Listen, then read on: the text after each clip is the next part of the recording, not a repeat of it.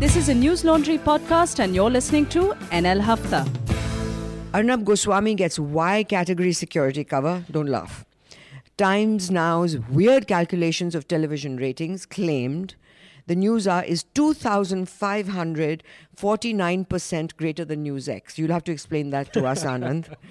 Uh, you, the United States Court rejects writing charge against journalist Amy Goodman, uh, which brings us to the discussion of press freedom. 20 dead, I think there are more now, in the Bhubaneswar hospital tragedy. Karan Johar apologized and said, I won't work with Pakistani talent in future. Anurag Kashyap clarifies his tweets to PM Modi. Smriti Irani's fake degree case trashed by the Delhi court. Donald Trump's love for Hindus and a lot more. Welcome to News Laundry Hafta, episode 90. I'm Madhu Trehan, and if you're wondering why we're playing musical chairs when it comes to hosting Hafta, blame it on Abhinandan. फिर देहरादून चला गया घूमने but anyway, I won't let you miss him by reminding you to subscribe more than Abhinandan does. We have a guest today, but before I introduce him, Angrez Apna Lagan or News Laundry Apna Hafta Kabhi Nahi Chhodte. Remember, when corporations pay, corporations are served. And I would add, when the government pays, the government is served.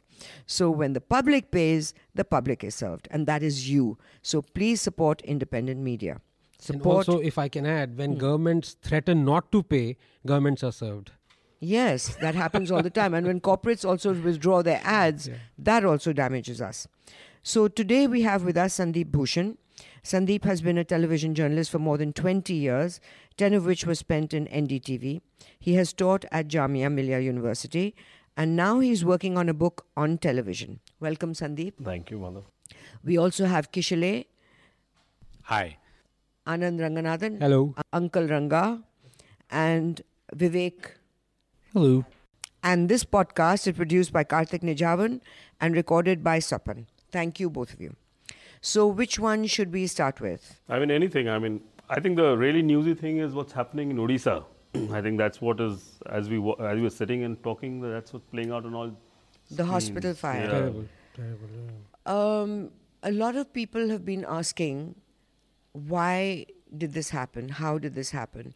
And from the details that we're getting, is this hospital was it was de-recognized a couple of years ago because they did not meet the fire standards, and how it continued to operate, uh, because obviously when a patient goes in, they don't say, "Let me see your certificate for safety."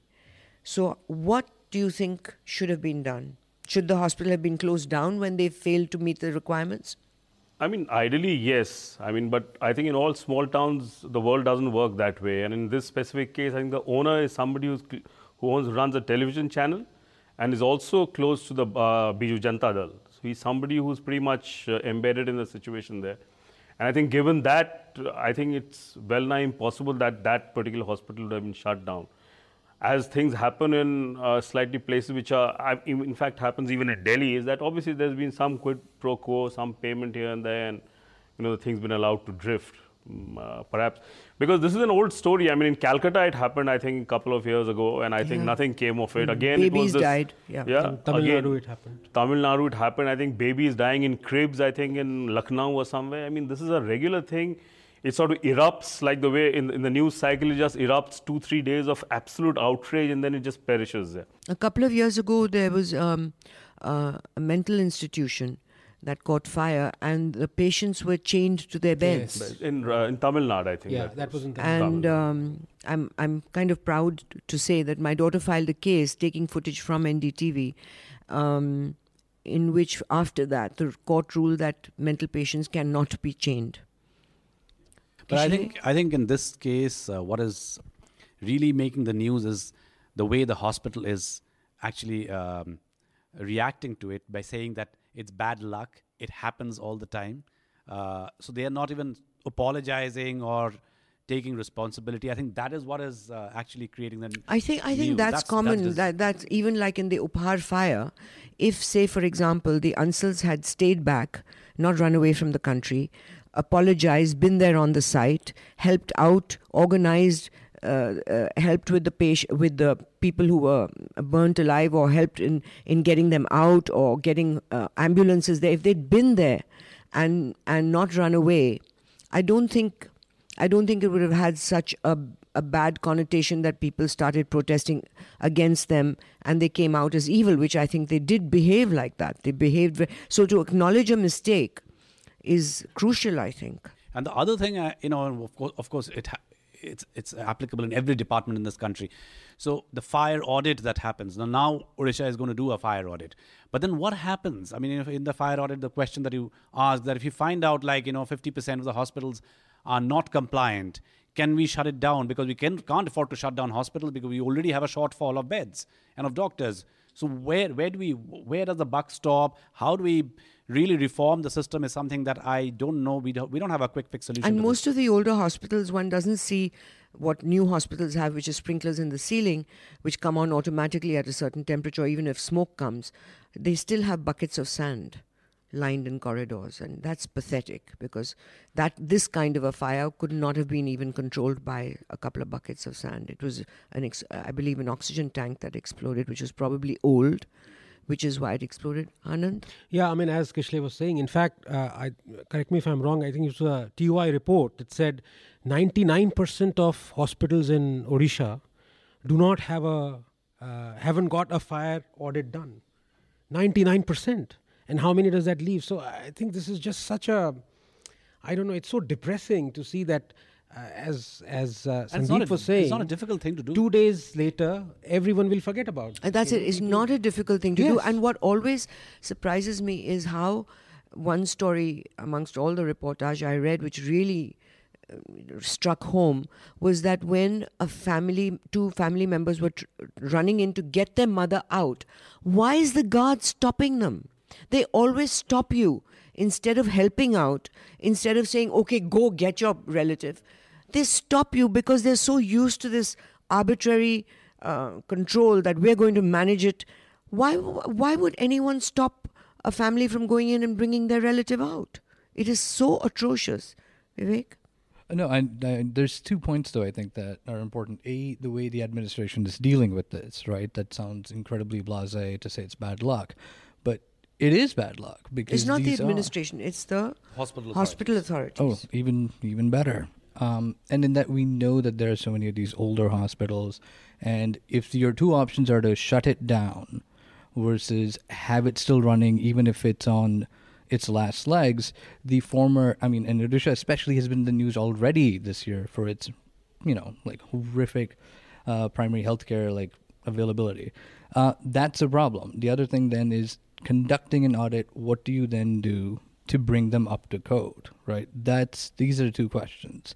Uh, because truth is, it's only a matter of time before we see another one of these, and I mean, that's that's just how that is. And if you suddenly start, I mean, and everyone's been clamoring for regulations, but it's not as simple as saying, "Oh, just get inspected." No, no. If you need to overhaul an actual hospital, where are the funds coming from? Who is doing this, and who's then making sure shortcuts are not being taken?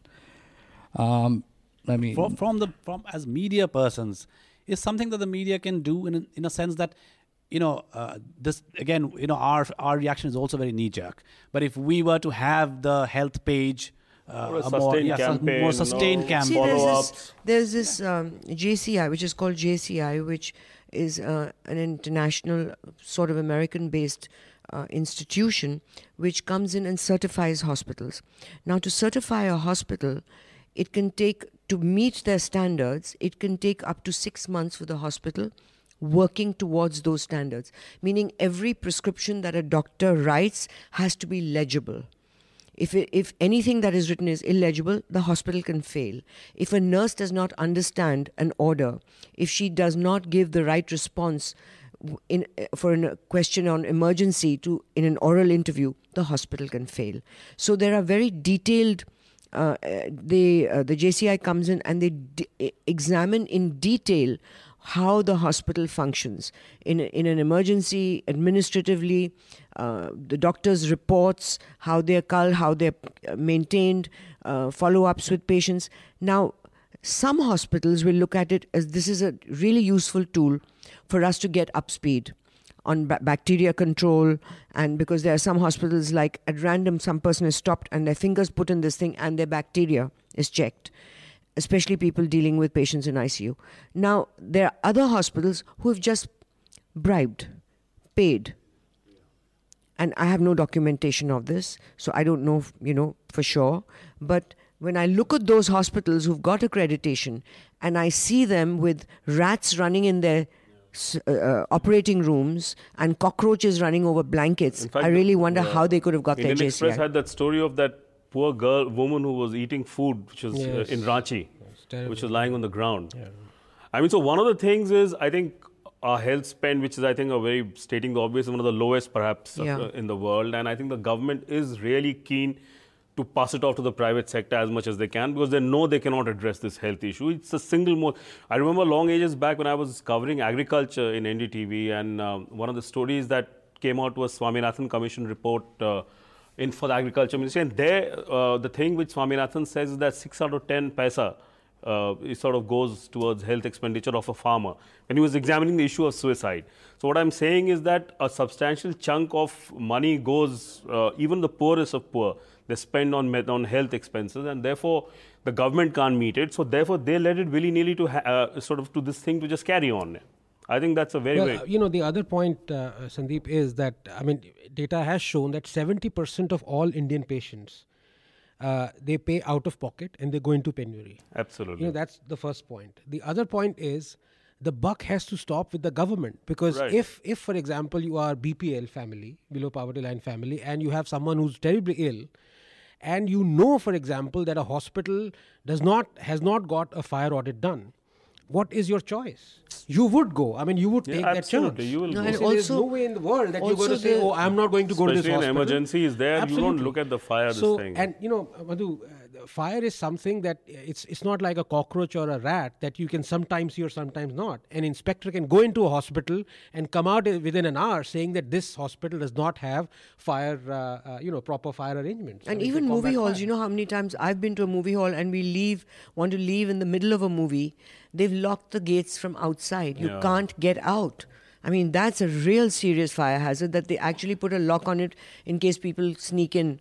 Um, that's But unacceptable. has so, Naveen Patnaik made, made uh, given any statement? yes, he has. He has. He He's- has. He went and visited I think the he's been hospital late at night. and Naveen is okay on these things. And you know, there's, Yeah. there's a inquiry and all that stuff will happen. But like what he said is about uh, He's about the not person, the owner, usual owner being in cold-hearted the- politician. Exactly, what, exactly in Calcutta, what happened to the Amri uh, case. Also, uh, they were in the right side of the establishment. So.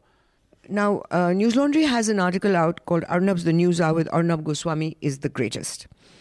Uh, he says that, and New Times now has been putting out that Arnab's News Hour is 2,549% greater than News X. Uh, what does that mean in terms of numbers? Is it possible to even say that? No, I think you know what we are witnessing now is you know absolutely completely it's beyond bizarre. Uh, and what Arnab has, I mean, we, we we are good friends. We uh, worked together for a fairly long time. So um, I'm embarrassed and a little surprised, Arnab, that you know that this is going on. But I think what others, what viewers, readers, and you know everyone needs to understand is that the planet of English uh, viewership is so such a Minuscule. minuscule that it really doesn't matter whether even if it's you know 1500% or 15000% more than the other channel because it really doesn't matter. And i think that is what we need to hammer and say that you know that well these are all gimmicks that you know one channel is playing out to the other which is little childish. Perhaps it works with, to some extent but i think uh, from our end i think we need to really uh, make this very clear uh, to our uh, you know listeners that you know th- that it really doesn't matter because there's such a small little fraction of the India's population which uh, yeah, the mind space doesn't matter. But in terms of, uh, say, the business side of it, does m- large part of the advertising go to the English channels? The It does, expensive ones? unfortunately. I mean, that, that is what I haven't been able to figure out why the digital media hasn't been able to attract uh, advertising to the extent it should have, given its reach.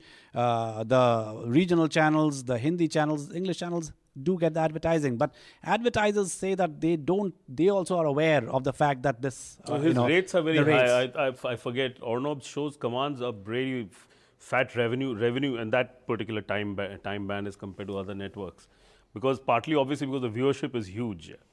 So I mean, uh, now how huge is it is a bombast because Arnab is bombast. That whole channel is bombast because he's constantly, you know, I mean, the only one guy who gets promos is this chap who's kind of coming out of the studio and running busily. And I think this has been a, the, the trigger has been that interview of uh, Modi by uh, CNN uh, TV 18, uh, CNN TV 18. You know, they did that, and next day they said that it was the highest TRP, highest this, and then it for three days I think Arnab jailed it. He sort of then decided to boss, you know, Bahut let's gaya. like put out some Give me fire free, on the screen. fantastic statistics. I'm surprised he nobody- jailed it for three days. That's, that's like 72 I'm excusing myself, Madhu. I'm really sorry, guys. Thank you so much. I'm not a wide, well-traveled guy, but I just have to go and catch a flight. Yeah, yeah, Okay, fine. okay, please, all the best. Um, More. So, can you explain the fire he has on his screen? Why does he have it? Arnab? Mm-hmm. Well, I mean, I mean, for a start, when he says news, uh, Arnab's show commands 2,549 percent uh, viewership more than that. I think his voice is 2,549% louder than any other. Now, you know, as I said, and we've discussed this ad infinitum, uh, the point is his is an entertainment show, his is not a news show. And the moment you realize that, you come to the conclusion that, and uh, you know, that this is actually for entertainment. And he knows it. Natak, you know, wahin se shuru hota. But can I, can I just, just make a small interjection that it's actually halfway house between being a very serious or a, and an entertainment thing and a serious affair because some of the things that he has hit and run that he does, for instance, what happened in the JNU case, you know, he just sort of muted this chap Umar Khalid and you know just started saying that he's Bull Mujahideen and you know basically on a on a on a plank which is completely objectionable. Now those are the things that you can't do. You just hit and run. he did that carry on the Aarushi case also. also. You know, you it's, it's I a- mean, he just decided Yeah. that oh, these rich doctors get away with everything Yeah. because they're rich doctors, Doctors. and to hell with the evidence. Hmm. And I think the thing of asking, uh, sort of deciding a case with a bunch of panelists, like Yeah. he's done with the P- Peter Mukerjea case Yeah, also, absolutely. it gets a little hairy. It's it's, it's But you know, that's the whole point. You see, uh, if you want to make a standalone entertainment show, you, you will do it. But if you want to turn news into entertainment, this halfway house is how you would go about it, right? I mean, you can't just be, otherwise, people will realize that this is all a theater. You have to be halfway in order for people to be in a limbo thinking, my God, is this actually entertainment or is this news? And the point is, you. you But the fact is that the government of, uh, thinks takes it seriously. They're giving him whatever why or what category security. Now that's another issue. Um, I know uh, Ashwini uh, Kumar of Punjab Kesari has had um, Huh, Yeah, uh, Z security was- for yeah. I think Lala for Jagat 20 years. Yeah, whatever his whole family was wiped Punjab. out during the Khalistan movement, and um, they continued to pr- publish regardless of the threats. And his uncle, his brothers, everyone's wiped out. The only one who's left is Ashwini Kumar and his son. So, and he travels with Z Security and very serious Z Security. They actually do, they're not asleep on the job. So now this is a new element that, um, does this mean that any journalist who gets a threat gets Z Security? I don't And think is it the right to do thing? with threat, Madhu. It's got simply, I mean, Sudhir Chaudhary, what threat does he have? He also has a security. Maybe Wha- from Naveen Jindal? So I mean, I think it's a reward game being played out, frankly, because the fact that you know he does did those tame interviews, he's put his job online also. And what happens, for instance, tomorrow if BJP government goes, what what is his credibility here? And is it the taxpayers' money? Or is it, I've been told that they charge 30,000 rupees a month to the person who's being protected. I'm not sure Really? of it. I- I this is doubt what I heard. I heard That is with the case, I think, with the Ambanis. I don't think so. It's with this. I think if you ask for it, as opposed to if the state, in this case IB, thinks you're deemed it, and then it costs about 15 lakhs a month. Uh, but no, like you wouldn't individually be paying, although it's a thing that you can completely imagine him doing so, right? Because like because there's no greater indicator of saying that look how integral we are to state machinery, or look how in fact uh, how our news is is that this is the person being protected. This is a city journalist. The greatest risk he has is food poisoning and this like shitting himself eating bad bhel puri. That is the only threat really. And you know, Chhattisgarh, no one's giving anyone security cover there. There was that uh, absolutely. Chhat- Now, that's a very good point. I, I'm butchering That- this. It's what happens Shrestha in- what happened in Scroll that had a piece about that. I saw Uh, a tweet today, though I'm not on Twitter, but I do sort of regularly scan once in a while. And I saw Sujata Anandan's, uh, she was, I think, Outlook reporter. And she has written that, you know, I when I was when I reported on the Sena, those guys were baying for my blood, but I never, neither did I ask for security, nor did the government give. Jaglag, no one seemed to think they needed security, even though they were hounded out of the state itself. So this seems more like a reward. I doesn't it? think so. My, my own take is that. I mean, the, the two points. One is that do we agree that it is the state's responsibility to provide security to journalists? That's the first question. And I think it is.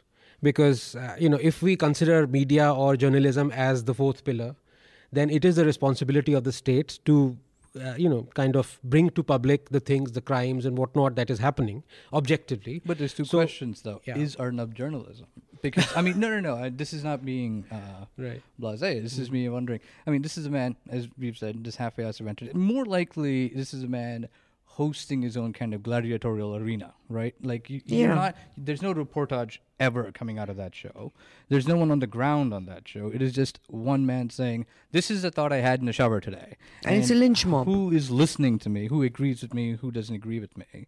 and you're rewarded for agreeing with him by getting to come back on the show. And who knows, someday you might get your own A minus security, which No, but that's, might be like a child running He's a journalist, not in your and mine definition, but but in the people in the establishment. Yeah, if you do a soft Modi interview, I mean that's that's good journalism because that's what uh, the guy wants. Yeah, he's been saying from crying from crying horse ever since he's come to power that there's a Lutyens Delhi and there's a Lutyens gang up against him and there are news traders and there are this.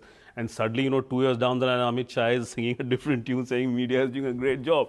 So I think he is, in a sense, he's institutionalizing that here. He's sort of the best example of uh, what the government's new uh, sort of mindset is. And the fact is that they are rewarding. I mean, the fact is that he even came on CNN, IBN, and he was very, he was praising those people. You know, the fact that uh, that Joshi guy, whoever did his interview.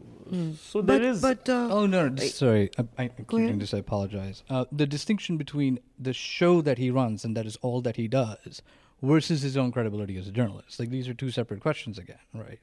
Uh, I mean, he, it's the show that's supposedly getting these terror threats, or or him for hosting the show.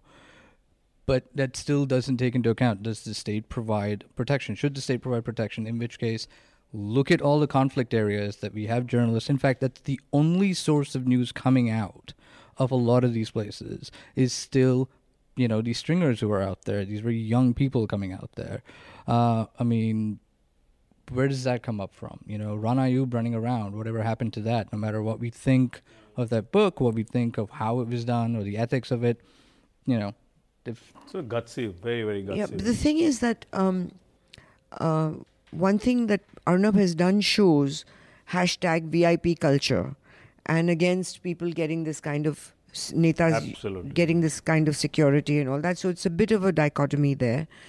And, you know, I don't know whether it's a good comparison, but I have had threats many years ago from militants, Kashmiri militants. Um, in those days, you never thought of security. You just first couple of days when you stepped out of your office, you look left and right. I said, nahi phenkne and you jumped into your car. But I don't think um, violence was at the kind of reality that it is today. So I guess we have to take threats a little bit more seriously.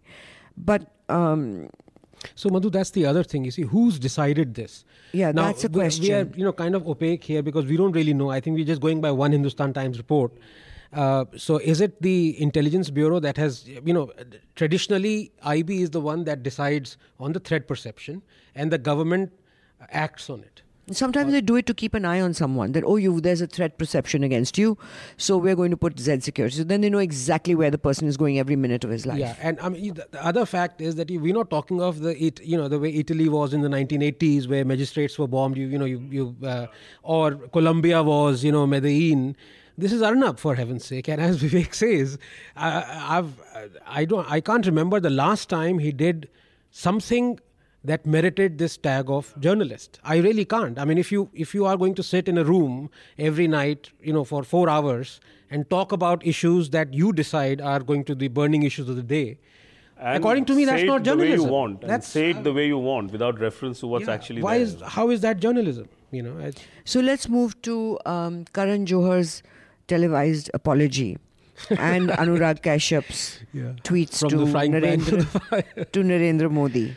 So ha- did you see his apology, any of you? Yeah, I I, I, I read about it, it. yeah. Yeah. So what is what about is it, your yeah. opinion, Sandeep, on, on what did you think? I think he's just chickened out. I mean, he's just buckled because I think the financial stakes are way too high, and I think he's just decided to. Because uh, especially it's odd because two days back, Arun Anurag Kashyap had a run-in with the entire Twitterati, and you know he went and uh, you know invoked the prime minister, which is like you know holy cow. And so, therefore, uh, it's a bit odd that within, I think he just capitulated. I think he realized that the, in fact, he said also in his uh, speech something about uh, the fact that so many people are employed and so many, uh, so many uh, future and so on depends on it.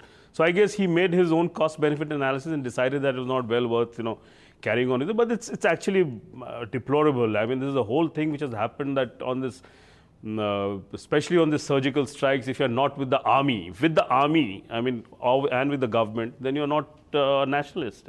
I think logically it made sense uh, of Anurag saying that when he made the film, India and Pakistan were holding dialogues, and and uh, uh, Narendra Modi had met Nawaz Sharif, so there was no reason to and changing realities from uh, for a uh, creative person to adjust is a bit unfair to demand at this point. and I don't think it makes any difference to anyone whose nationality, who's acting in any film.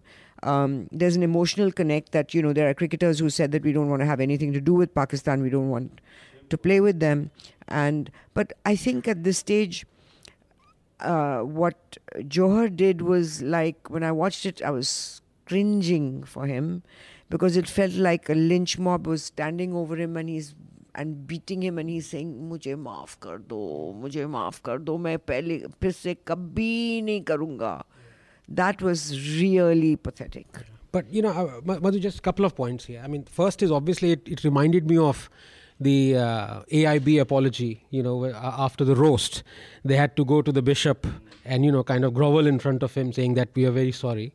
And now Karan Johar, uh, just a week ago, he was like, you know, singing paeans of uh, Pakistani actors and how it should matter. And now, now he says that I'm never going to hire this, but I have, uh, you know, this movie of mine has employed. Uh, is the I think used Churchillian phrase of blood, toil, tears, and sweat or something. 300 Indians, so let me do this. So, but you know, Okay. I know what Give sense that made because those people have been paid and they've gone home. right. So it's not yeah, their blood, sweat, and tears. They, yes, they gave it, they were paid for it, but now the loss will be his personal loss. So, given the fact that yes, he is not, I mean, there is hypocrisy there. He's not been able to stand and you know deliver, saying this is what I think. Set aside that for a minute. You know, if we consider the financials of it, but I think it is a shame for two reasons. One, the government, somebody from the government either the I&B minister or someone should have the guts to say that I am with Karan Johar mm. and this is how, you know, this is not right, Absolutely. whatever the thing is, and uh, this is ridiculous. Second point is, you see, I, uh, during this, you know, 50 years of apartheid, we did not have any relations with South Africa and I kind of agree with that. Mm. You know, we did not have any, uh, we didn't send our cricketers there, their cricketers didn't come here, no films, nothing. And at that point of time in the 50s, South Africa was one of the top 10 economies of the world. So we suffered, we can say that. But we stuck to our point that we support, uh, you know, uh, Nelson Mandela and the anti-apartheid movement and everything. But it was a state policy. Now, in this case, if the state decides, right, we are not going to have anything to do with Pakistan, let that be a state policy. I mean, it's at least you are agreeable to it. Right now, you have the MFN most favored nation status. You're doing business with Pakistan, and you know you kind of harassing people who have done business with Pakistan when we were all hunky dory and uh, Narendra Modi was going and visiting Nawaz Sharif. So there's a huge hypocrisy. Not, I mean, setting aside Karan Johar's hypocrisy that I don't care for as much as I care for the state's hypocrisy right. of and the you know the of the government of the day. That's just, despicable. Just, just, two brief points, uh, hmm. unless you want to say. I mean, just one. I mean, one of course is the fact that for the first time, I think the film industry has been sort of torn asunder, almost on communal lines or on various kind of overlapping identities are playing out. If you you know go back from start from the Aamir Khan interview, uh, from there on, if you start, I mean, this is unprecedented. I was just in fact several months ago, I read this book of Manto, which is written, it's mm. called Stars of Another Sky. It's mm-hmm. a fantastic piece in which he's talked about how he and Ashok Kumar, in the midst of all the riots uh, uh, during partition, you know, they were sort of protect, protecting each other, going in from, you know, one commun- uh, community majoritarian place to uh, another, and this sort of came off, came out of it clear, pretty clear. That's the first thing. And second is, I think. Uh, uh, the fact that so much of airtime is given to MNS, I really don't know what this MNS business is. I remember two years ago, Arnab doing a sit down with his Raj Thackeray. And I think uh, what I need to, uh, what are the final point I want to make is that when the 2002 riots happened, I remember NDTV, there was a mail which came right from the top saying that we are not going to give airtime to Praveen Togadia because he's poison and you know it's incendious to inter-community relations. I think something like that, some editorial call has to be taken about MNS because I don't know what the politics is. It's not national. It's a regional kind of chauvinism which they do, and each time there's a film issue, these guys come to the fore and you know, start creating a lot of. But mayhem. don't you think that would actually be uh, a bit troublesome for, I mean, Because journalists, for example, for. if you, I mean, should journalists do that? Should should journalists ignore, let us say, uh, you know, a bigoted comment from Raj Thackeray or a bigoted comment from anybody, uh, Owaisi or someone? But the for thing is, you play into their hands. That's what they want. They want to be seen uh, and uh, sort of because they have only television presence. The way I mean, if you look at electorally, for instance, MNS is, is absolutely. This is this is a point that was debated in every uh, co- um, uh, country that's faced Yes. this in Ireland whether we should uh, give exposure Madhu, to for a long time, for decades, in in Britain, you could not hear the voice of uh, Gerry Adams. Yes, because Ma- Margaret. Thatcher Yeah. had, had banned him. She was very adamant on uh, not giving them what she called the oxygen of, of publicity. So now we're going to go to a letter, couple of letters. Uh, this one is written, written by Aditya Rakheja. He is 21 years old, and uh, basically he says he likes the panelists of Hafta speak with nuance instead of ridiculous binaries. Having said that, Abhinandan's humor is so bad that it is almost endearing, so that makes him a great host. that irreverence and crassness seem to hide the fact that he is so well read. I also tend to agree uh, uh, to his opinions on most things, and his piece on reservation has made me change my own point of view on the subject.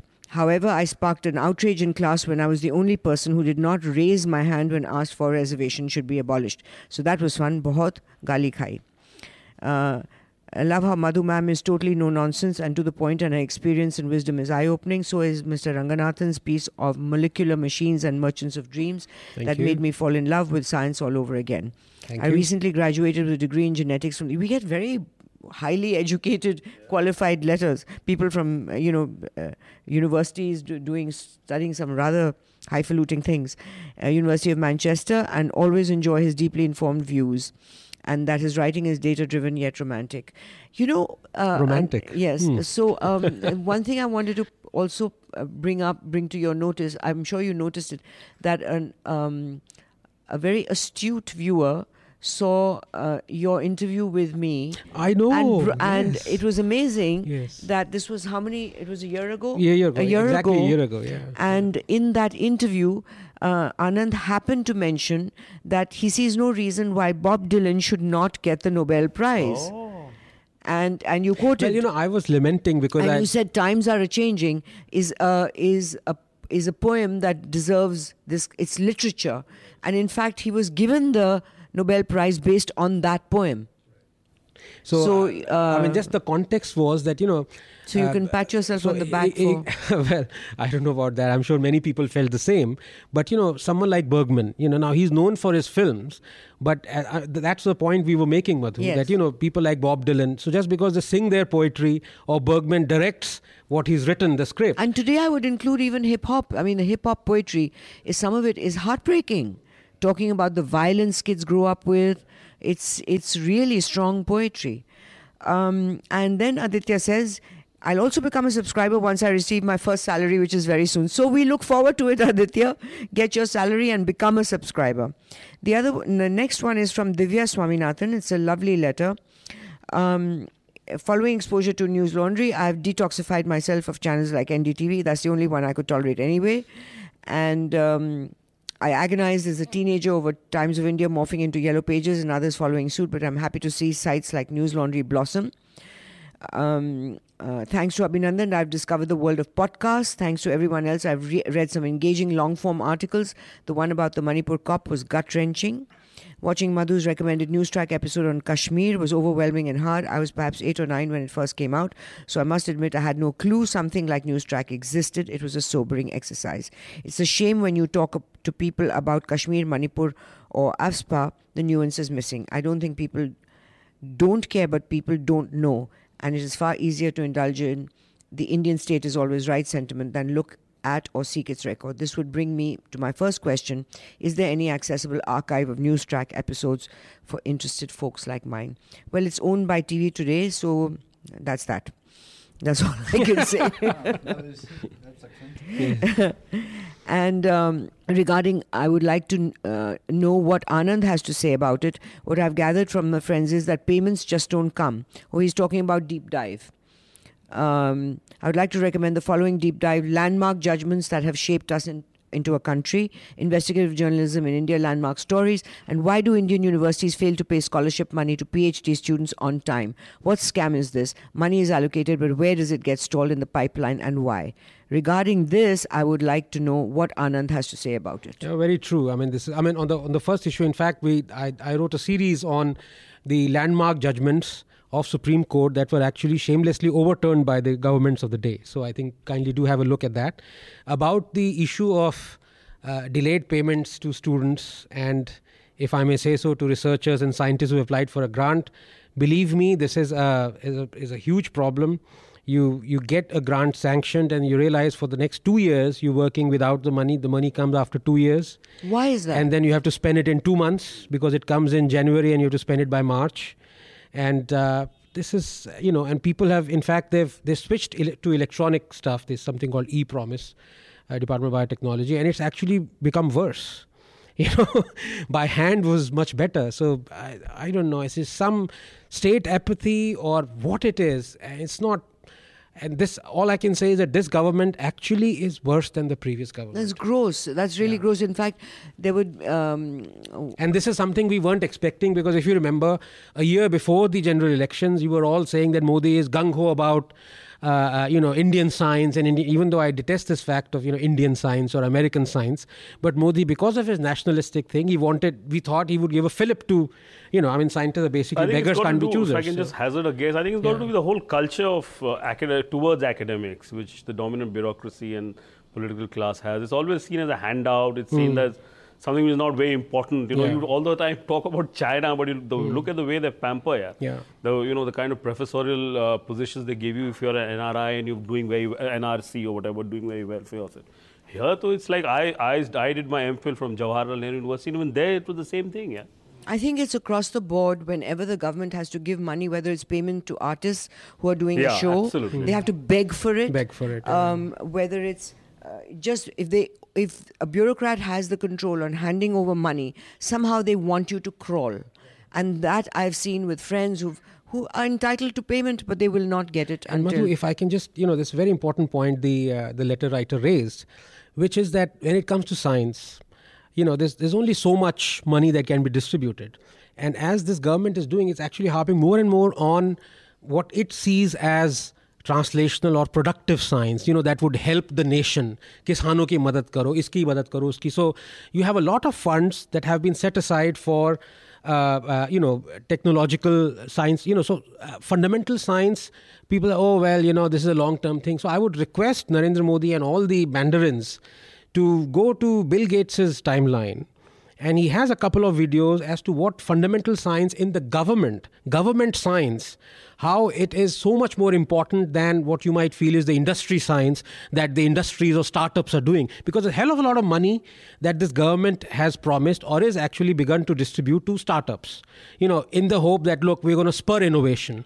And this is well it's good. I mean it's not that startups do not spur innovation but do not please do not neglect fundamental science that goes on in Indian Institute of Science Bangalore or other places that you know just hankering for 10 lakhs 15 lakhs and uh, and poor students you know they as it is they get 15 20000 rupees a month and it comes in bulk after 9 months. So they end up borrowing from their parents from their friends and as soon as the money comes then they have to distribute. It's it's an awful Well, situation. this um, I think her name is Sakshi on NDTV who does Agenda. Sunetra so I think there's a, a, a anchor person Sunetra who does Agenda, and she was um, uh, in Ayodhya. And there was this tussle going on, as you know. Akhilesh, uh, uh, Mahesh Sharma announced uh, a Ram Museum, and then Akhilesh Yadav announced a, an amusement park based on the Ramayan. So there was this competition going on, and Sunetra was sitting in a university, uh, college students, and she asked Wh- which do you prefer of the two? And down the line, all the students answered, We don't want either. What we want is better education, more u- colleges, more universities, accessibility for everybody to be able to go to schools and colleges. All of them were talking about that. These kids want education. Now, what, what if Akhilesh Yadav did not res- respond to the two to, with a mayor? If he had in fact said this is the wrong agenda i will now start a new university or i will start uh, primary schools in every single village in the radius of so many miles. Uh, to go on this thing which people don't need it's not a basic necessity and you're in a state that basic necessi- necessities of health and education are not and sanitation are not met so i think um, I mean, it's ironical to say, but science in this country is Bhagwan Bharose. Yeah. so then she says that a friend of hers, affiliated with Delhi University, uh, Ganesh and stuff. yeah, no, no, please. So going back to the letter, she mentions that a close friend affiliated with Delhi University went through a lot of trouble at the time of her defense. They owed her 1.5 years of scholarship money. This harassment, perhaps at the hand of the UGC, was sufficient for her to leave academia. Can you imagine? Now, how sad is that? And then uh, she brings up Rohit uh, Vemula's letter, also his suicide note. Anyway, for everyone, but especially Anand, I would like to recommend the documentary "The Light in Her Eyes." Uh, if you would accept, I would like to email a DVD to News Laundry. Please do that. Please do. However, after reading your mail last night, I watched it, and um, it's it's a fascinating film. Um, it's about a young, not a young, it's about a woman who teaches uh, young peop girls. And no, sorry, let me say that again. It's about a woman in Syria who teaches young girls and women, middle aged and whatever age, to memorize the Quran. And the surprising part is that in her schools, which started with two people, then she expanded to branches all over, uh, thousands of uh, young people uh, and middle-aged women just coming to learn the Quran, memorize it with the right connotation. Along with that, she gives uh, speeches which say, if you ever question something, or if somebody is making you do something that you don't want, don't accept it, question it. And then she adds in other lectures that, you know, you can become whatever you want, you can do whatever profession you want. So, this funny sort of uh, thing of being extremely conservative in following, in teaching the Quran and saying the Quran says nowhere that a woman cannot work. And so her interpret- interpretation of Quran is very different from what we see, what we've been exposed to, and the and the interpretations that the Maulvis are doing all the time in India. So she's taken it that she's not liberal; she wears a hijab, but as far as professions and teaching and freedom are concerned, in terms of freedom of thought, of create, of learning, of education, she's completely open. So that's what the film is about. Then her, then she, with the uh, with the over with the coup, she is uh, then has to leave the country with her family and everything closed down. So that's one thing. And uh, he also she also recommends an, a news uh, a New York Times article about the Middle East Arab Spring fractured lands. We can put it a link at the bottom. is written by three different authors about what is happening in that area. And then also there's one, a podcast that talks about death, sex, and money, which is for Deepanjana and Rajshri. So um, I've stayed away from writing about individual members of News Laundry because it's the dynamics that count. And um, if any of you guys go to LA or San Diego, San Diego, please drop in a line. Would love to catch up. I live exactly midway. Well, that's very cool. If anyone's going over there, so um, did we finish Anurag Kashyap's response to? Anyone want to say anything on that? I just left high and dry, poor chap. I mean, he sort of took all the initiative, got a lot Anurag, of flack, Anurag. including being called a dog by GVL Narasimha Rao. Yeah, it's called a dog. That all, all dog, so many dogs bark. We don't have to pay attention to. It's a funny catch 22 because we complain that uh, Bollywood doesn't come together to support their own. They all shy away. But when they do, they're also treated like Anurag was treated. So, you know, I, will Anurag react the same way and fight other people's battles again? I don't know. And uh, mm, uh, I mean, it was really, really sad. And, and, and the good thing uh, about that entire thing was that he said that he's not going to come on television channels there, which I think was a great thing because, you know, often people like Anupam Kher and all, they not only do their tweet and so on, they just come and start launch into a whole thing, you know, and which is what's been happening. I don't, shouldn't be taking names. I think it's been happening across the board. He said, "Ki boss, whatever I have to say, I've tweeted, and you know now we'll sort of uh, move on, take it from there." So, so Vivek, you know about Kiren Rijiju's tru- uh, tweet, please. Sorry, and I wish I could remember who actually responded, but it was pretty much one of those like. Actually, it's a great thing about the disconnect between how the world works, where you have a member of government going, "Oh, anyone, uh, any filmmaker or whoever can just demand questions of the prime minister or address the prime minister." Um, and the reply to this is that's how democracy works. Like that's the basic definition. And I love that that is seen as shocking. Like you're you're you're kind of I mean because the other disservice we're doing with Karan Johar is we keep calling this video an apology. That is bullshit. This is a highly slick produced Taliban hostage video. I mean there is nothing the apology video. There is, I mean, like this is not a man apologizing. This is a man who's like my livelihood. Uh, you know, whether it's deserved or not, whether you like his work or not, that's you know, his lips to God's ear, is at stake because a bunch of fringe muppets that we have suddenly decided to give attention to. Who honestly, fringe muppets. I mean, these are people who who have one seat, I think um, in Maharashtra, and somehow they're important to us. Man, they're not important to us. It's the fear of True, destruction. exactly. Whereas you know, you Johar's looking at security cinemas who are going to have have their cinemas burnt down. There are enough newspaper offices that have been trashed by Exactly. them. So you know, it's uh, it's um, bullying no, the threat. This threat is actually real, which means where is the Y security for every cinema uh, that wants to run this? Yeah. So, uh, about uh, did anyone see Sreenivasan Jain's uh, interview with uh, Donald Trump? I And- read about it. And the Times Now interview with Donald Trump, where Donald Trump says, "I love the love a Hindu." Uh, Uh, Saurabh Shukla did that. he I doesn't think. know the difference between Hindu and India Indians. Well, I think he was the talking of RSS are on the- the same page there. Then He was talking of the newspaper, to be honest. The Sorry? Hindu. He was talking of the Hindu newspaper. Oh yeah, really. and yeah, the ma- man is remarkably Indian. What surprises me is the footage of these Indians sitting there supporting Donald Trump. I mean, look at yourselves. You're people of color. Why are you there? He he discriminates against you. He thinks you're dirt. Where's your self-respect? What are you doing there? Well, that's the that's the whole problem with the model minority myth. Like the idea that if you can distinguish yourself from other groups of color, from other minorities, and prove like, hey, if you're the good one, That's an old game. Eh, yeah, and, I mean, and- that's and what, it has never that's worked for what Ved anyone. Mehta, that whole post-colonial writers always r- explaining us to them, and that's how they played it. Which is it. why I am done. Rushdie was the Yeah. first one who stopped explaining. If you don't know who the r- actress Rekha is in his book, he just writes Rekha. It's up to you to figure it out. But otherwise, all the writing before that was explaining us to them. And I think these people are again doing the same thing that, oh, yeah, I'm the native who's better than the rest of them, and I will show you that I can be the go between, which is what colonialism is based on. The Bobby Jindalization of the world. yeah, oh, God, he's the worst, absolutely. That So, which, which should encourage you to drop your American accent. Now, we have to Desify you.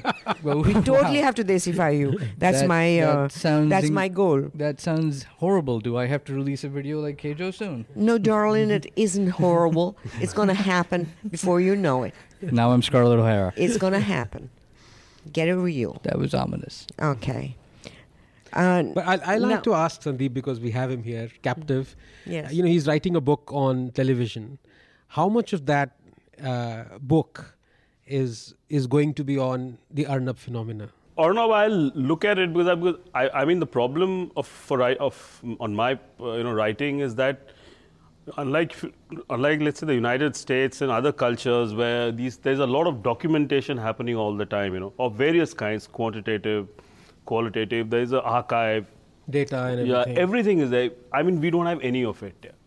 So I mean there's absolutely zilch so what I'm basically doing is I'm interviewing people in fact I did interview Madhu also maybe four months or maybe six months ago I forget so I've been trying to sort of do that. I've talked to people in NDTV. I've talked to Times Now people also. So I mean, I mean, I basically look at the Arnab phenomena uh, the way I look at it is purely it's a, it's a scarcity, it's a post meltdown phenomenon. I mean, broadly speaking, the fact when the scarcity sets in and uh, coupled with the marketing uh, clout of Times Group, you know, they've been able to sort of set that entire thing and a conscious decision to pick on, pick on the Fox model. Though I think it even exceeds the Fox model, though I'm not a regular watcher, I haven't seen maybe Madhu will be able to fill me up better on that. But you know, there's a sense that even Fox is no not such right right wing. You know, they they only have some of the guys who do it here. So it's a whole editorial policy. Here. So Arnab is also in a sense the anger. I mean, it's the post-liberalization anger. You know, having after a decade of it. You know, and uh, Prannoy in that sense is much more of the promise. It's a much more genteel thing when liberalization begins and people see it as something which is holding out. I think it's somewhat there. I mean, think, but I'll have to. I only will try and employ my whatever as a history history student and interdis- interdisciplinary those techniques I'm employing because there is no way I can go after quantitative stuff. I mean, you know, disregarding creeping nostalgia because that's very obvious. Would you uh, right now? Would you prefer the current a- age of television that we have right now to let's say Doordarshan's in the in the 70s and 80s? No, I would not. No, you wouldn't. You would still prefer this. I would still. Yeah. I mean, it's, it's That was awful. That was awful because I was doing some research for a lecture that I'm giving, and I looked at uh, Doordarshan archives, and Salma Sultana is announcing um, announcing Indira Gandhi's assassination. And she's she could be announcing that tomorrow you will be listening. The railway budget will be presented in in Parliament. It was completely uh, emotionless, completely you know without any uh, that there's a real person sitting there and not a robot. And I think that that's uh, so, and Doordarshan is still like that. Doordarshan anchors will read eh, read any rubbish that's written in front of them, whether they know what they're saying. Like what happened when the woman read Eleven for the I, think- Chinese I, I think the problem is really where I think self-regulation has failed here. I mean, it's completely yeah, failed that has failed That is because really the even main the issue. broadcasters union But then where has it worked in India? Self-regulation, you tell me, in businesses and any in nothing, in not even in traffic. I mean, come on, not in taxes, nothing. We're a lawless country. Where it's like But uh, it's just that with journalism, the demands are different. I mean, I cannot, for instance, no matter how much cynical cynical one becomes, you cannot say it's the same as you know mm, starting a 4G um, uh, Jio or something like that. It's still a much more. It's a public good at the end of the day that one's talking about, which is why it's important, I think, as compared to anything else. Uh, I have one more letter. This is from Soumyadeep Ghosh, who um, compliments us and everything for your efforts to ensuring that there are few, few islands still standing in the race to the bottom that journalism has become. Uh, I won't add individual praise, whatever. I wish to uh, bring attention to two points. Regarding the discussion on Barun Kashyap's confession, I agree fully with the panel's broad view that the single lie, that a single lie does not make the broader point of rising cow vigilantism how wrong. However, I was a little disappointed that you let the mainstream media off despite yet another glaring example of them abdicating the most basic responsibility that of fact checking something before putting it on air or in print. I think this was a point that the panel missed last week, even though Hartosh said something that hinted at it from far. Second point is related to your discussions on the US pres- presidential elections, which I frankly find superficial. Note, I don't say misinformed, wrong, or anything else that indicates disagreement with your perplexity about the Trump phenomenon. I'm not an expert on American culture, etc. etc. Um, what he says is that American society is facing economic hardships and increasing economic inequality, greater polarization in political viewpoints, a lack of adequate choice due to the two party system, and a demographic shift in the population. To not recognize this reality and to simply portray all Trump supporters as extremists, loonies, or should we say, I'm adding deplorables, um, a superficial assessment. That said, can I ask Anand if the JNU Computer Science Department has any faculty openings for me to apply to if Trump becomes the president? Um, uh, then he's given In us fact, we have Sandeep from JNU as well. When were So you at we- JNU, Sandeep? I was, uh, well, it's donkeys years ago. I was in CHS, Center for History. I was Bipan student, Bipan Chandras. So that was, our, he was on extension already. This is early, very early, 90, 89, 90, that period. So he has a suggestion for us to uh, look at, which we'll put at the bottom of the page on this, uh, which dispels the sense that Indian Americans are losing their collective heads and jumping on board the Trump train. Most of them are voting Democratic. That's and true. Then, In fact, they said only seven, seven and a half percent Yes. of Indian Americans are uh, going to vote for Trump. so um, I and then um, he also suggests Michelle Obama's speech in the aftermath of the sexual assault allegations. And while I was watching that speech, I also clicked on her um, appearance at Stephen Colbert's show, in which she imitates her husband Barack Obama. Uh, giving a speech, so that's pretty brilliantly. It's good fun, But you and know, I don't as see I that said, happening uh, in India, where a politician's wife will get up and make fun of her husband, lovingly but making fun. But you know, as I said, I think uh, uh, many weeks ago that America, I mean, the Democrats have chosen the wrong first lady to stand for. uh, Yeah, you know, really. Michelle She's- Obama is so and impressive. Michelle is, and not only impressive, she's as qualified in terms yes. of. Mo- in fact, uh, she's more qualified than Barack Obama. Yeah. You know, if you look at With it. her, well, she was his boss when they met. Yes, that's true. When they fell in love, she was his boss, so she was keeping him at a distance because you know. and um, uh, which brings us to this poor Sardar whose picture was used by the Trump campaign organization, calling him that we have a Muslim supporter. And this poor fellow's been working tooth and nail to convince Americans that we are not Muslims. Turbans and beards do not mean Muslims. We are Sikhs. So what do you? This is this is a slightly f- maybe a funnier story, but there've been very serious kind of mishaps. Yeah? Yes, This, in uh, fact, Sikhs post have been 9 11, there were a lot of Yeah. Sikhs who were actually killed Yeah. mistakenly. in Canada, this keeps happening. I mean, Vivek would know from America that, you know. That was again some time ago, but right, uh, but, in know. January of this year, um, uh, GamerGate, which hopefully no one remembers, there was um, a young Sikh boy who uh, who just had like a selfie on on Yes, Instagram, that's right. and a bunch of children thought it was funny to take that picture and swap the picture of the iPad he had used to take a picture with um, the Quran. That's it, nothing Oh. else.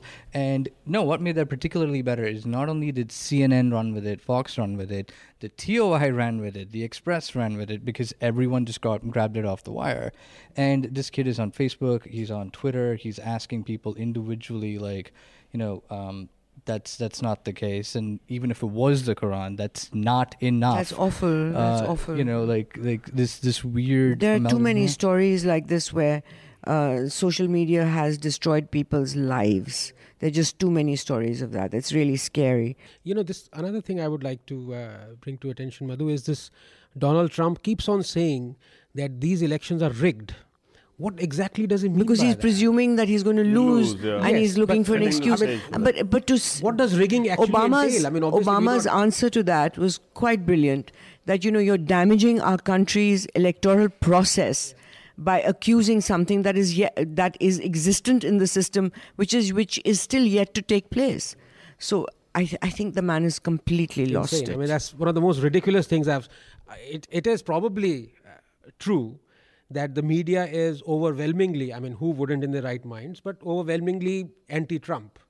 Which Yeah, I, I, give but them I credit think- for it. yeah, but but- the uh, point is, No, even the- if they were, it's even if every media, it's a, it's a been sustained feeding it. plan. The me- anti-Trump media has planned this very well. That you know, a month, six weeks before, a month before, two weeks before, they're releasing all these yeah. recordings. It's not by accident. But again, the point is, even if they were, even if they planned it, how is it rigging it? I mean, all you're doing is you, you. If let's say you have an agenda, and you, you know, no, you, he's you saying are the votes a- are rigged. Exactly, but Yeah. that is ridiculous, isn't it? If a a rich white philanderer thinks the elections are rigged, I would like to know how the rest of the country can have that myth of anyone can be president. That's a good. But I think it, this, this elections, I mean, I'm not an American um, specialist or any of that, but I think it points to an important thing which perhaps America is on the cusp, which is that for the first time there is a space for, even within Republicans and Democrats, the more left kind of, or the more right to sort of get a platform in which, I mean, after all, he's come through the various stages of nomination, he's won uh, this thing. Same with Bernie Sanders, yeah, he nearly mm, pipped her to the post, yeah, Yeah. uh, Hillary. The problem with Hillary is again these now the recent WikiLeaks that have revolution, come that's out, right, uh, which I don't find that offensive in the sense that she said that there's a private position and there's a public position, which is stating the obvious. Um, because when you're lobbying, say, for example, for the health Obama's health care, you have to lobby behind scenes and you're not announcing uh, every single move to the public. So I, I, what she spoke about is there's a limitation to to privacy, and um, I, I I really find it very strange that Julian Assange is supporting her, No. and it's all a big question mark where he's getting these emails and leaks from, who the hackers are. Of course, Democrats have been pointing to Russia, so it's a big question. But Republicans, I, I mean, after Tea Party and all, they're in a total mess here. I don't know how they're going to shape it. They don't have a, I mean, I post that Kane character. They are just, I don't just going rudderless all over the place. I think Yeah. they started It's a bit like the 12 RSS it's become, you know, the Republicans. They have all kinds of all No, no, usual- RSS is very well organized. Um, uh, we have to wind up, so would like to ask you for any recommendations. Yeah, before that, I would like to say, Madhu, that you're looking resplendent today in vermilion red Oh. Thank and you. gold It's sari. Karwa Chauth. It's Karwa Chauth. Um, uh, and I mean, the social media is abuzz, abuzz since morning about uh, about Karwa Chauth as as it always is. So I would like your views on Karwa Chauth. I think that would be very uh, illuminating for you know, my viewers. views on Karwa Chauth is that there's some things that, for example, my spiritual practice is my own. Uh, I don't like organized religion. I don't like uh, people donating to rich pundits and Tirupati with uh, with all uh, people are going to scream at me for this, but I don't like poor people going and putting their rings and cutting their hair, making the owners of that temple richer and richer. So I'm totally against it. Um, I find religion should be a, your own private affair. But there are some things which I think if you uh, analyze and do intellectually, they would never be done. For example, if you were to intellectualize marriage, I don't think anyone would get married. If you were to plan and intellectualize having children, I don't think anyone would have children. So there are some rituals that I choose that I follow without intellectualizing them. And Karwa Chauth is one of them. I love the ritual of it. and you've always done it every year. Yes. When, my, when I first got married, my mother in law uh, said, Look, you don't have to do it, but once you decide to do it, you can't stop. And if I can be cheeky enough to ask, uh, what does uh, your husband have to say about this, or does he support you in this, or does he does he also keep a fast along with you? No, you? he doesn't keep a fast. But when I suggested, told you don't I said it, no, no. I suggested to him that you know my father kept a fast, my brother keeps a fast with his wife, and so I said, "How about you?" And he said, "He said they are they don't work. I'm a manual laborer. I'm standing on my feet, operating with my elbows up all day. There's no way I can not eat." So he put an end to that. But yeah, he's very sweet. He's supportive about the whole thing. It's nice. So, I mean, you're off pani and everything. All No, no. I at this age, at, uh, they've decided in my uh, community at after the age of sixty-five, you can drink water and you know whatever, but you can't eat. So that's that's the story on Karwa Chauth. I wish all my uh, behenos a lovely Karwa Chauth. May you never sacrifice anything that feels like a sacrifice. Just give. So Yeah. suggestions so for one any. suggestion I would like to give is uh, I mean visit uh, as I did Bill Gates's uh, uh, timeline, and there he of course you know he talks about how fundamental science in universities is actually you know is to be encouraged and supported, and secondly he also said something which triggered a lot of uh, you know debate within my head, which is that he, he there is a film about mosquito, and he is for eradicating it. So I thought, well, hang on, you know, here is a human being as a human species thinking of eradicating another species. Now, so, you know, I need to think a lot about that. Is that a vi- I mean, obviously, we think mosquito is bad, it's a pest, it has to be removed, but what are the repercussions? And I think, should humans be talking along these lines? knowing that mosquito is harmful to, to them because it carries viruses and of course malaria and everything but should one be talking about eradicating other species you know Or maybe they just do it to themselves, like dinosaurs disappeared right but i mean mosquitoes are incredibly successful as a species and multiplying. yeah so and, and unless reinventing themselves, in fact. absolutely so unless humans actually eradicate them which i think it's probably well nigh impossible um, Why is it impossible? well i mean in, There was a time when Delhi had no mosquitoes, no mosquitoes, and you could drink water out of the tap in the 50s. So there's no question of not being able to eradicate them. yeah. but i think in increasing you know travel and things of that sort like no, I s- spread, so- listen. The kind of activity that I saw in the capital growing as a child of the mosquito prevention programs uh, is not visible today. That's because Madhu, I don't know how many tons of DDT you have inhaled as a kid. You know, uh, so Delhi's no, it wasn't. There was no fogging. Excuse me. There was no fogging. It was simply stagnant water was treated. All kinds of different things were treated, but it was not and it was stagnant water was not allowed to stay stay there. So it uh, there was Madhu, no then fogging the like this. population was Yeah, not yeah, even a it was, uh, million. Yeah. You know, now the- it's Don't I, make 25 I came to. Delhi in Don't mid make excuses. 70s. Anything's possible. Yeah. We can Right. do it if they want. In, in uh, I came to Delhi in mid 70s, and then it was basically a mostly a Punjabi uh, post-partition kind of a city, and Yeah. some of the old Delhi, which was, and of course, an old Delhi of yore with a lot of other traditions. But basically, it was a Punjab. But now it's a complete mishmash. here. Cosmopolitan.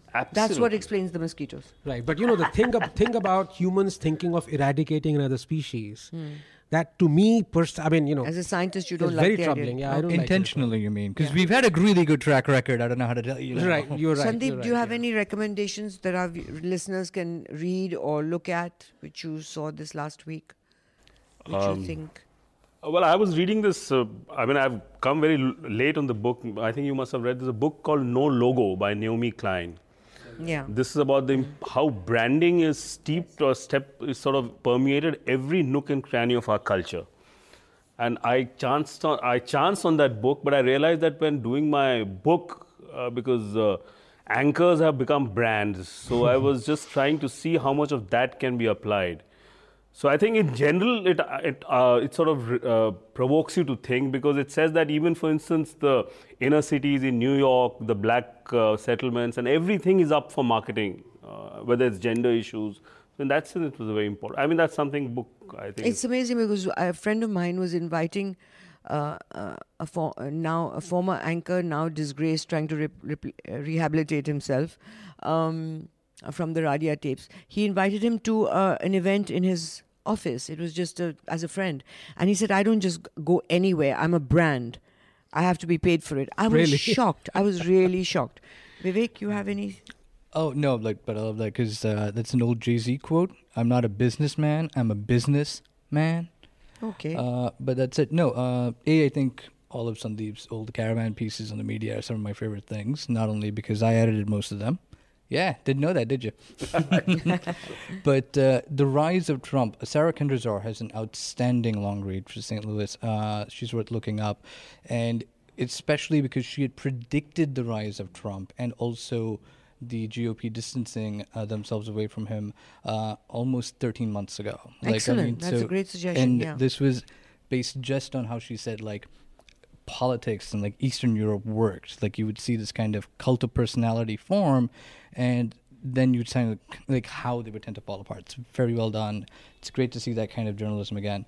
And what's the other one I think that's doing? Um, I mean, I know we didn't get to talk about Amy Goodman, but uh, Matt oh Taibbi, yeah, Amy Goodman. um, of all people, in the Rolling Stone had a great, great piece on what it means for people like Amy Goodman to, you know, even be charged because the charge was she was not a journalist at the time. Ergo, you can, you know, you can do all these things, and you know, this even goes back to the Arnab question of when are you not a journalist, right? Do you lose that? Do you not do that?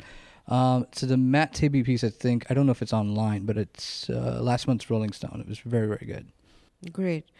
Uh, my recommendation is from the New Yorker. It's uh, an ex cop's remorse. It's a fascinating story um, of what, from the cop's point of view, and the guilt and, and what they go through. So, anyway, thank you all. Thank you, Anand. Thank you. you. Sandeep, for taking the trouble to come. And thank you, Vivek. Wonderful suggestions. And to our listeners of N- News Laundry Hafta, I remind you, अभी तो फोकट में सुन लिया तो please subscribe because that is when uh, you make independent media function well. We will respond to what you want us to do. We will take your suggestions. We love your feedback. Continue mailing us. We will read your uh, letters out. And And can I also say that think of, can I scare them by saying think of Abhinandan because even though he's not here, he's thinking of you. he wants your subscription. so, really, seriously, you just can't keep uh, uh, using material, reading uh, uh, journalism from all over the world for free forever. And if you if you subscribe, if you pay for independent news, if not for us, please support other people. But do it because this is a force that will strengthen the spine of democracy all over the world and especially in India because we have the freedom to write what we want and say what we want. And unless uh, people like you who listen to us support us by subscribing, however little it is, and we're welcome, you're welcome to donate whatever else you want to. Uh, please do so. So thank you all. And I hope and I hope that Sandeep's book uh, would have a chapter on the way forward. Yeah. Well, I mean, I'm not. I'll, let's see how it goes. Yeah, I mean, it's now the sixth chapter. I've got two more at least. So. And here's our song. मिले सुर मेरा तुम्हारा तो सुर बने हमारा मिले सुर मेरा तुम्हारा तो सुर बने हमारा All News Laundry podcasts are available on iTunes and Stitcher and any other podcast platform. Please subscribe to News Laundry. Help us keep news independent. To catch all our podcasts on news, pop culture, current affairs, and sport, visit newslaundry.com. Follow us on Facebook, Twitter, and Instagram, and subscribe to our YouTube channel.